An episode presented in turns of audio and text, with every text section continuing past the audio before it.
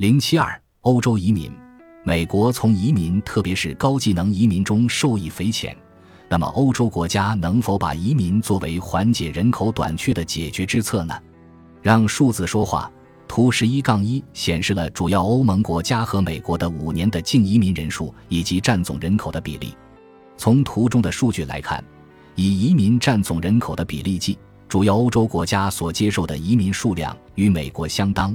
有些国家的移民所占份额甚至更大。当然，对欧洲国家来说，和美国直接比较移民数字可能有点不公平，因为欧盟国家之间不需要签证就可以自由迁徙，在欧盟内部从一个国家到另一个国家的迁徙，相当于从美国一个州迁徙到另一个州。表 11-2 将移民区分为欧盟移民和非欧盟移民。表 11-2 中显示，非欧盟移民人数较多，几乎是欧盟移民人数的2倍。事实上，欧盟内部移民的数量远远低于美国各州之间的人口移动，这意味着欧盟国家之间的劳动力流动低于美国内部。由此，这也从另一个方面佐证了本书仍然将欧盟视为国家的集合而非单一国家的合理性。大约 23% 的移民来自非欧盟国家，而且往往是那些低技能劳动力。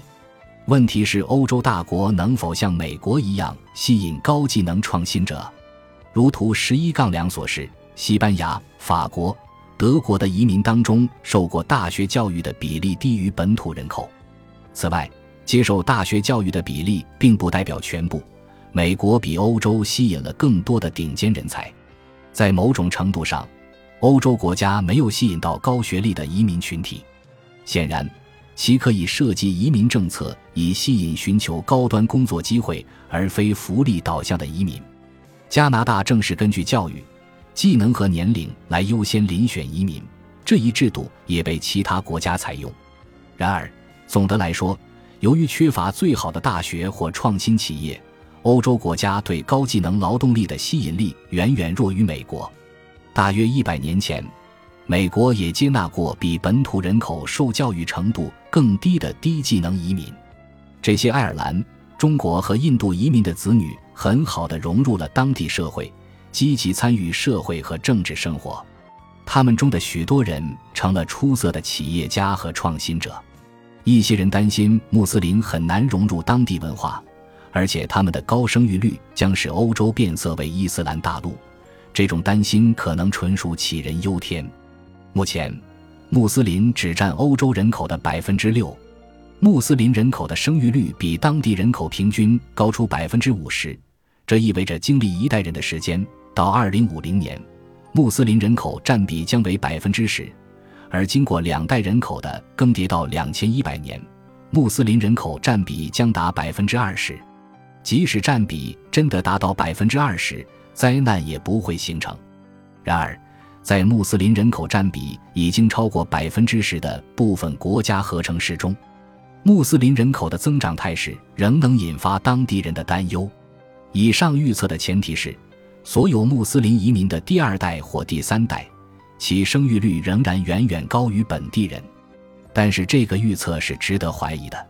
正如前面章节所讨论的，穆斯林女性生育率更高的主要原因使他们的教育水平和劳动力参与率较低，可这些移民欧洲的穆斯林女性的第2代甚或第3代，很可能在将来接受更多的教育，变得更加职业化，而不是生更多的孩子。80年前，人们曾经认定天主教徒要比美国新教徒更热衷于宗教。回头来看，这一观念经历了2-3代人之后已经完全改变，世界各地的人都越发世俗化，女性追求接受更多的教育和拥有独立的事业。在世界许多地区，穆斯林生育率也在随着城市化和收入增加而下降，如伊朗的生育率已经低于更替水平。未来，欧洲穆斯林的生育率可能会与当地人口趋同，因此到2100年，欧洲人口当中穆斯林的比例更有可能是 15% 而非 20%。即使占比达 20%， 也不能形成太大的社会问题。